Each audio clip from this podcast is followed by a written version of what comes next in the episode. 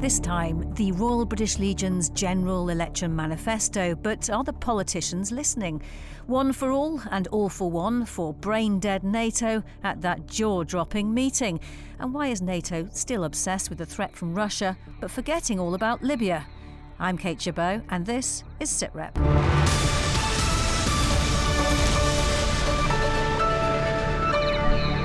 Do politicians really understand what it's like to be a member of the armed forces in 2019? The Royal British Legion aren't convinced, so they've written their own general election manifesto to highlight the needs of those who serve or used to. It has five key recommendations it wants the next government to implement. Well, Matthew Seward is Assistant Director of Public Affairs and Public Policy at the Legion, and he joins me now. Hello, Matthew. And Christopher Lee Hello. is our defence analyst and joins me in the studio. So, why did you do it, Matthew? Well, we want the uh, next government and parliament to ensure that the needs of serving personnel, their families, and veterans remain high on the agenda. And so that's why we've come out with our manifesto for what are, are our top priorities for the next few years. So, what's in it? So there are five key things. The first thing we're looking at is uh, concerns those personnel who are recruited from overseas, particularly the Commonwealth. Um, the recruitment from those has been increasing in recent years.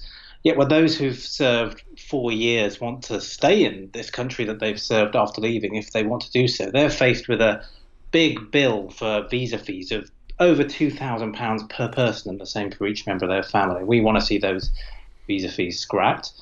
Um, the second one we're looking at is the uh, future of the veteran medical funds. Now, these are special funds that were paid out of the LIBOR fines that were on the banks, uh, and they have provided over the last five years. Two and a half thousand veterans have received life changing support through them to help with hearing loss and serious physical injury. But that money is running out next year, and these funds are already oversubscribed. So we want to see those funds secured for the future. Uh, we also are looking for a question in the next national census in 2021 on membership of the armed forces community because we don't actually know for sure how many veterans there are in this country or where they are, amazingly. And so the census, we think, is the way we can find that out. Uh, the next thing we're looking at is about making sure that the military compensation that injured veterans and widows get um, isn't negatively affected by the complex rules around benefits, which might mean that when there's a means test, they might lose some of their compensation.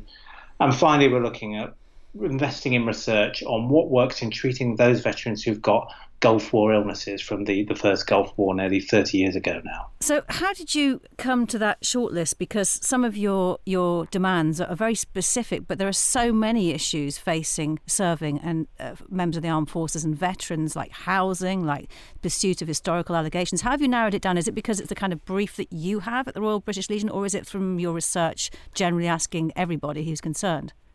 It's a bit of both of those there are a lot of issues the Legion cares about. These are the ones we've selected for the manifesto. Obviously, with this election, we didn't have a lot of notice, and so we kind of had to pull something together quite quickly. But these are the ones that we've been thinking about for a while. You're right; they reflect what we're hearing from uh, the armed forces community itself, from our own welfare teams, from our own research. Um, and so that we think it helps by being quite specific about what we want because then it really focuses the mind as well. Mm. Oh, and why do you feel the need to spell it out for the politicians? Are the governments and chiefs of staff not interested in what you have to say? Well, I think we all have a responsibility to ensure that the unique contribution of the armed forces community is given the recognition it deserves. Um, We've done this in recent general elections. Each time, of the last few general elections, we've published what our priorities. In fact, the first time the Legion ever issued a series of recommendations was for the 1922 general elections. So, wow! So it's something we always it's always been a part of what we do as an organisation in terms of making representations on behalf of those who we support. Christopher Lee, our defence analyst, has been listening to you. Christopher, what's your take? Do you know, I was thinking with you, one of the first things you've really got to do is to make sure that whoever's in government keeps a minister for veterans. Because if they slide that away from the brief of uh, a, a, a, defence minister, um, because it's cheaper, the costs, etc., or the interest, that's bad. The second part of it is that really you have been doing this, as you say, let's talk about from 1922, the interest. Everybody understands it. There isn't a newspaper, there isn't a broadcasting organization that doesn't run a story on veterans and also sometimes the, the lousy deal that the military get. Ministers and chiefs of staff, by and large, do very little about this. They're not that interested in the in the in in in the services as people until they're trying to recruit them and the main interest, of course, is the is defence budgets. Matthew, do you agree with that? I think on the issue of uh, veterans minister, I mean the the Legion first called for a veterans minister, I think, back in the 1980s or 1990s. So we've always been glad that there has been a particular focus. I think ultimately these things are about political will and priority, and we think by speaking out on these things, that helps to maintain the issues higher on the agenda. And in the history since 1922 of publishing your manifestos, how often have you actually got results? Well, um, we've been reasonably successful as an organisation over the years. We've a lot of the campaigns that we've run to uh, get change have seen fruition. The Armed Forces Covenant itself was a uh, the result of something that the Legion really stuck its neck out and campaigned to get that in legislation in the first place. The um, so we've we've had, had, a reasonable track record and achieved some some important uh, gains, I think, for the community. But uh, we can't do that alone, and we work obviously closely with other service charities and with our, our supporters as well. Good to speak to you, Matthew Stewart from the Royal British Legion. Thank you for your time today. Sit Rep with Kate Still to come, 70 years of NATO. Some say the alliance is still obsessed with Russia. Is it? BFBS Sit Rep. This week, the leaders of the 29 NATO countries met in London to celebrate 70 years of the alliance. NATO remains the only platform where North America and Europe discuss, decide, and take actions together every day. At the heart of it is a pledge that we will come to one another's defence, all for one, one for all. I'm sorry to say that we don't have the same definition of terrorism around the table. Every different leader has teams who every now and then uh, have uh, their jaws drop at uh, unscheduled surprises, like uh, that video itself, for example. Well, he's two faced. And honestly, with Trudeau, he's a nice guy. I, I, find him to be a very nice guy. But, you know, the truth is that I called him out on the fact that he's not paying 2%. And I guess he's not very happy about it. That was in order NATO Secretary General Jens Stoltenberg, followed by Boris Johnson, Emmanuel Macron, Justin Trudeau, and Donald Trump. Well, let's talk to Michael Evans, former Defence and Pentagon correspondent for The Times. Hello, Michael. And the last Hi. thing we heard there was about this big spat between the Canadian Prime Minister Justin Trudeau and the US President Donald Trump over Justin Trudeau filmed apparently mocking Donald Trump at Buckingham Palace at that reception. Not a great way, really, to go on at the event, was it? Uh, no, no. The, the person I feel sorriest for is Mr. Stoltenberg, who I know, as the NATO Secretary General, has been trying desperately to create or develop a, a, a summit that will be crisis-free and division-free and, and, and sort of make everyone walk on eggshells hmm. uh, as far as Trump's concerned. Um, and uh, it just didn't work. I mean, I think it's, you know, to be honest, it's been a little bit blown up. I think, obviously, they should you should never you know whisper into a microphone when when there's a microphone around. You should never sort of gossip. But there we are. It's a lesson learned. And, and of course, Mr. Trump's had a set to with uh, Justin Trudeau before in the uh, 2018 G7 summit, which took place in, in Canada. So, I, um, yeah, it's very unfortunate when, uh, you know, especially when they're supposed to be celebrating the 70th anniversary, and everyone should have been walking around with smiles on their faces. And what's your assessment of this, uh, this NATO leaders meeting? Not a summit, of course, but a leaders meeting. Yeah, fair enough. It wasn't a summit, there was nothing decided. Um, but, you know, if ever you needed to demonstrate uh, unity, uh, this was the occasion. Uh, NATO's had its troubles over the years, and in more recent uh, time, there, there are some serious things to worry about uh, cracks and fissures and divisions, etc. But it's uh, pretty remarkable, I still think, that you know, 29 member, 29 member nations are, are, are still uh, uh, part of this unique alliance, and uh, it still stands today. And there are still people around. I think Boris Johnson mentioned it that it, you know, it is an absolute key alliance, and everyone's got to stick together, despite all the cracks and fissures, which I don't think are necessarily surprising. But mm. uh, I, I, think, on the whole, it uh, it went uh, averagely well. But I'm afraid Mr. Trump went back uh, looking in rather a bad mood. Averagely well, Christopher. And of course, there was that concern, wasn't there, just before the meeting, that Turkey would uh, kibosh the whole idea of reinforcing NATO's presence in the in the Baltic area. But that didn't happen. So actually, not not too bad after all. NATO meetings are, are never anything more than not too bad. uh, the other thing to remember, of course, is that uh, President Trump does not forget. Um, and so I imagine that uh, uh the uh, I imagine there'd be Justin Trudeau looking every morning at uh, the, the, presidential tweet. But that doesn't really actually matter. I mean, this didn't actually matter. But what, what is more important in all the debates about about NATO and the the obvious charge that NATO is still important, and it is if you measure it against all the other organisations.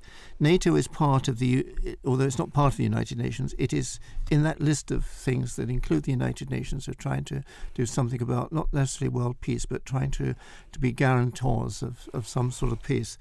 Uh, but there is one thing that's missing from NATO, and it makes it, I think, weak. It has no big idea.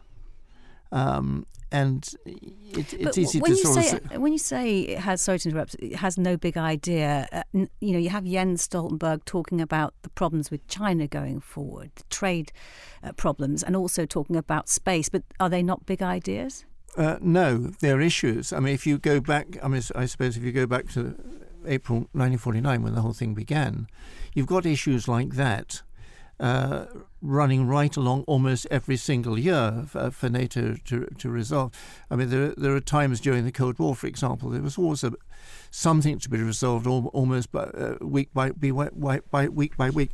The point I'm making is that there is a need for a big idea that NATO has to exist in a different form. I would throw in the idea, it's not a proposal, obviously, for anybody, but a big idea, for example, does America have a place in modern NATO. And I think there are probably more arguments against the idea of, of, of America being in NATO than ever before. Um, and the Americans would. How about that, Michael Evans, for a big idea? Uh, oh dear, uh, that that makes me feel very nervous indeed. I mean, I mean, I think unfortunately, well, fortunately or unfortunately, um, for the for NATO as an alliance to survive, it has to have uh, America as the as the leadership nation. I, I mean, I don't think. I don't think that uh, I don't think it would really survive without without America. Does it need to survive?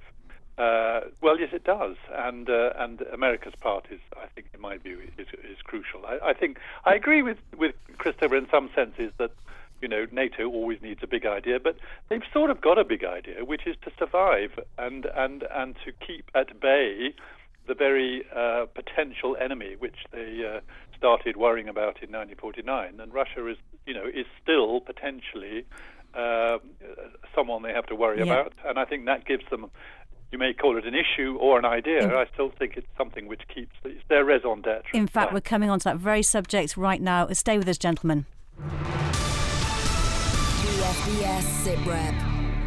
Well, NATO was born 70 years ago in response to the threat posed by Stalin and the Soviet Union.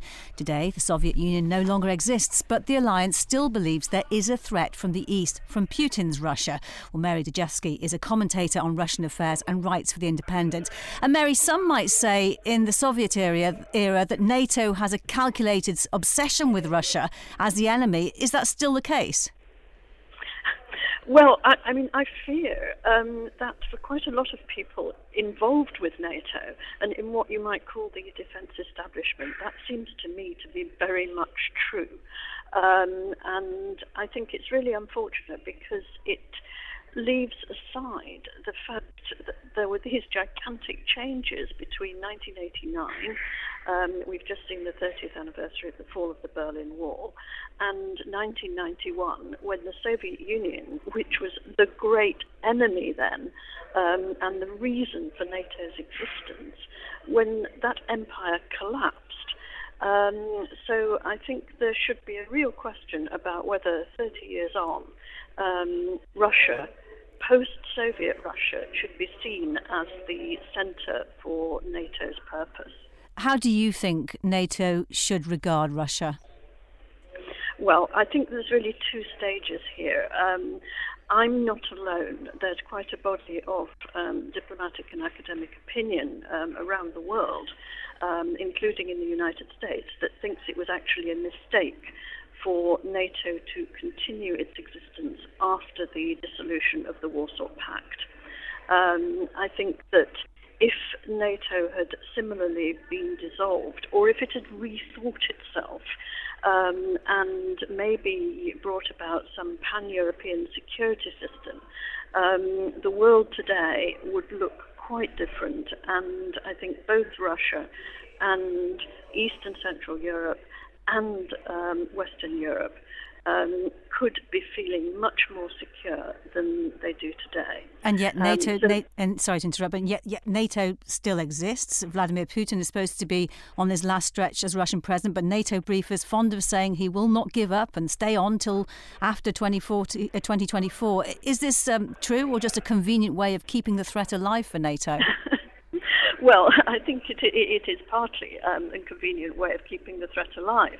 Um, but of course, one of the things that happened in the past five years is that NATO hasn't just um, remained in existence, it's expanded um, right up to um, parts of the Russian border. And that's hugely resented by Russia and is seen as a great source of insecurity. Um, so, you know, the idea that um, NATO is actually a force for stability and security isn't um, isn't universally accepted, and you could see that its expansion has been um, an additional source of um, instability. But I think it's quite interesting that, I mean, in recent months, we've heard people, including President Macron of France, um, talking about how maybe NATO needs to reorient itself um, towards different threats or towards a world where Russia is maybe just one and maybe not the main threat. And of course, during um, President Trump's election campaign, um, he got into dreadful trouble in Europe by talking about um, NATO as obsolete. Um, but he didn't mean obsolete in the sense of needing to be pushed completely out of um, existence. He said that it needed to adapt its priorities. Um, and I don't think he was completely wrong about that. Uh, Mary, I know you believe that NATO has outlived its purpose. If not NATO, then what? Well, I think there's a um, there's a very good argument for having um, a separate European security system. Um, I think that's been true since the end of the Cold War, and I think it's particularly true now. Of course, this depends in part whether the America First sort of isolationist policy of the United States, whether wh- wh- whether it's limited to Donald Trump or whether it's actually a sign of the times in the United States, and this is going to continue for a lot longer. Mary Dejevsky, thank you very much for joining us. That was Mary Dejevsky from a busy Chatham House. Now, one area of NATO briefing missing from the leaders' meeting was Libya. The French and then the British, and then for a moment, Obama's America started the protest that would lead to the toppling of Colonel Muammar Gaddafi's regime and eventually his killing. Military chaos continues in the country seven years on, and NATO has never backed up the government. Well, Mary Fitzgerald is a commentator and writer on Libya. And Mary, thank you for joining us today. You're recently back from Libya. Where'd you go and what did you see? Well, I spent uh, a week in uh, in Tripoli and some time also in in Misrata, um, a town a few hours drive from from Tripoli, uh, where basically the armed groups of Misrata are key to the battle that is currently raging on the outskirts of Tripoli. It's now eight months um, since. Khalifa Haftar, a military commander based in eastern Libya, launched an offensive to capture Tripoli, the seat of the UN backed and recognized government. Uh, that was an offensive he believed, and many of his supporters inside and indeed outside Libya um, believed would be over very, very quickly. And that has proven not to be the case. What I witnessed in, in Tripoli was basically a, a stalemate, uh, grinding a stalemate. Um, nevertheless, uh, this is a war that is being fought mostly from the skies. Um, uh, the UN Special Envoy to Libya, Ghassan Salamé, recently uh, called this the biggest uh, drone war in the world uh, currently. According to the UN, um, the Haftar camp has um, uh, more than 800 drone strikes have taken place on behalf of Haftar's camp, and about 250 on the part of the UN backed uh, government. So this has become a war that many of the Libyans I spoke to in, in, in Tripoli basically said it's a war beyond our hands. This is a war that is just as foreign as it is Libyan. Well, NATO's uh, 2011 operation in Libya was, was out of area, but the situation there has not improved then, Mary. No, uh, over the last uh, eight years since the overthrow of, of, Gaddafi, Libya has lurched from one crisis to another, uh, with a, a, second civil war sparked in 2014. But Libyans are fearful that this battle for the capital could prove the most damaging yet, given the fact uh, the war is now grinding into its ninth month with no end in sight, and also given the existential nature of, of this battle. Some are trying to cast this as a, a war between um, militia rule, the militia menace in Libya that has existed since 2011, and uh, the military rule. Uh, Haftar's critics accuse him of trying to impose on Libya. There are others, however, who argue that there is another way here, that Libya's choice for the future um, should not uh, be that between militias or military rule. And what kind of evidence or talk was there of foreign powers' involvement? Well, Khalifa Haftar has been backed uh, since 2014 by an array of external uh, actors, uh, chief amongst them the UAE, the United Arab Emirates, and Egypt. Um, to a lesser degree, France, uh, which has nevertheless uh, pro- uh, provided some political backing since this war um, started. Uh, on the other side, on the part of the UN backed government, it has, since Haftar launched this offensive, received uh, assistance from Turkey in particular. Turkey has been providing some of the drones that have been used to carry out these strikes on Haftar's forces. The UN panel of experts on Libya has done wonderful work uh, over the years in chronicling the violations of the arms embargo that was imposed on Libya in 2011. And it has shown that um, there is no kind of equivalence here in that the UAE and Egypt have violated that arms embargo far more than any other external actor in Libya um, since 2014, and very often blatantly so um, in their support for Haftar. Christopher Lee, our defence analyst, is here in the studio with me, Mary. M- Mary, get to a point, don't we, that the, this sort of warfare cannot conclude without continuing air power. And there are not that many countries, apart from those in the Gulf, that can provide the general with air power. Indeed, and that's why so many Libyans are wondering what the end game is here. Um, when Haftar was uh, saying that he was going to march on Tripoli and he was going to capture Tripoli, he insisted he had support in the capital. He insisted that he would be able to take Tripoli without bloodshed, that the people would come and welcome him. That clearly has not happened. Hmm. Instead, mm. there was a massive counter mobilization against him by the armed groups and just not support by by the people in general in, in Tripoli. Um, there was very much a sentiment amongst the, the Libyans I spoke to in Tripoli and, and uh, Misrata of a plague on both your houses. Um, that you know no love lost for the UN-backed government, uh, which has been seen to have failed um, in in so many areas. But people simply do not want the state that Haftar has made very clear he's seeking to establish in Libya, which would be, um, in some ways, uh, a copy, if you like, of Egypt next door under Sisi, with some shades of uh, of the dispensation under the former Gaddafi regime. So there are many Libyans, and, and I was struck by the fact that it almost divides on generational lines, mm. with a lot of young Libyans. And remember, this is a country with uh, two th- where two thirds of the population are under the age of 30, who basically don't want to go back to that um, authoritarian uh, state. Now, to, to go back to this question of, of how far the external actors may be prepared to, to push this and their support of Haftar, that has been a question uh, since the beginning of, of his offensive. Mm. Um, no answers to that, but what Libyans are concerned about, and several of them raise this prospect, and that is of a Syria uh, like scenario emerging. Mm. Michael Evans, former Defence and Pentagon correspondent for The Times, is, is still with us. Uh, Michael, um, interesting hearing what you hear, and also given NATO's involvement in 2011, that it wasn't talked about at the leaders' meeting, or didn't seem to be at least. I think I think they've crossed Libya off the list. I mean, I really think they've shown singular lack of interest in Libya for some years now. Uh, and maybe surprising, not surprising, since they've been so involved, um, America in particular, uh, obviously in the Middle East, uh, in, in Syria and in Iraq, etc. But Libya has basically been left. And as a result, uh, the one uh, ingredient that hasn't really been mentioned is Russia. Uh, Russia is clearly involved in Libya. they see a, a, a, a, terrain where they can get involved and, and exploit it to their own advantage. And we've we know from from reports that we've seen that uh, there are uh, certainly several hundred, up to 600 or so, uh, uh, Russian mercenaries who who are operating in Libya uh, on, on the side of um, uh, Khalifa. And uh, I, I, think that's another worrying ingredient. But they seem to have done it and got away with it without uh, the West, or NATO if you like, uh, seeming, seeming to take any notice. Did you get much wind of that, Mary, when you were there?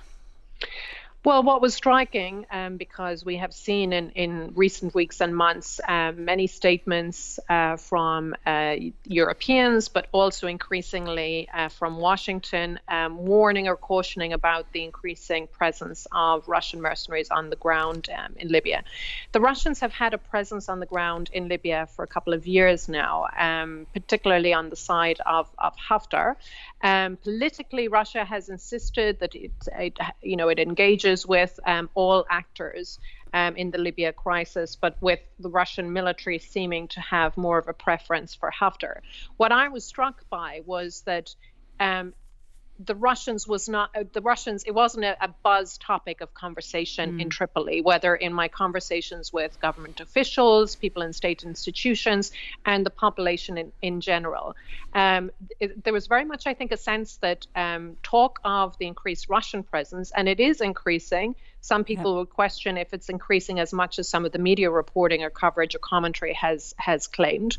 That basically this is the way of getting the attention of the Trump administration and to try and get it to pay some attention, um, some more attention to Libya to get this ongoing conflict resolved. Interesting thought. Mary Fitzgerald, Michael Evans, thank you both for your time today. Um, Christopher, we were talking earlier about NATO and whether it had a big idea. In fact, it does have a big idea, doesn't it? It's in Madrid, well, it should have. idea. It should have. The more important uh, uh meeting this week was not NATO, but what was going on in Madrid was the International Climate Change meeting. There is the substance of what should be NATO's big idea, and that is because of climate change, NATO has to wonder whether it can su- uh, secure the authority of governments, maybe world governments, that are threatened by the security aspects of climate change.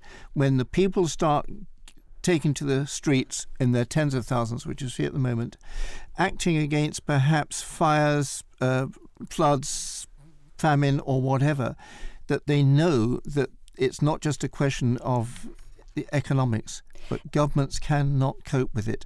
And there, NATO has to think to themselves listen, we will have a part in this.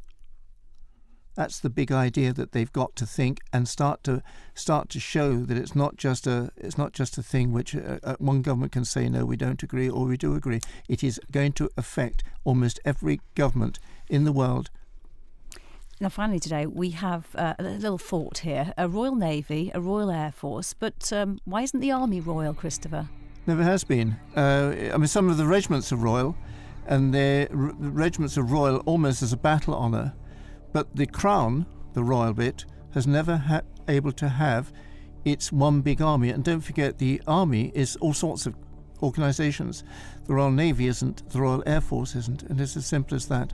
And that's it for this week. My thanks to all of our guests and to you for listening. Join the discussion on Twitter. Follow us at BFBS SitRep. We'll be back again at the same time next week. From me, Kate Chabot, thank you for listening. Bye bye for now.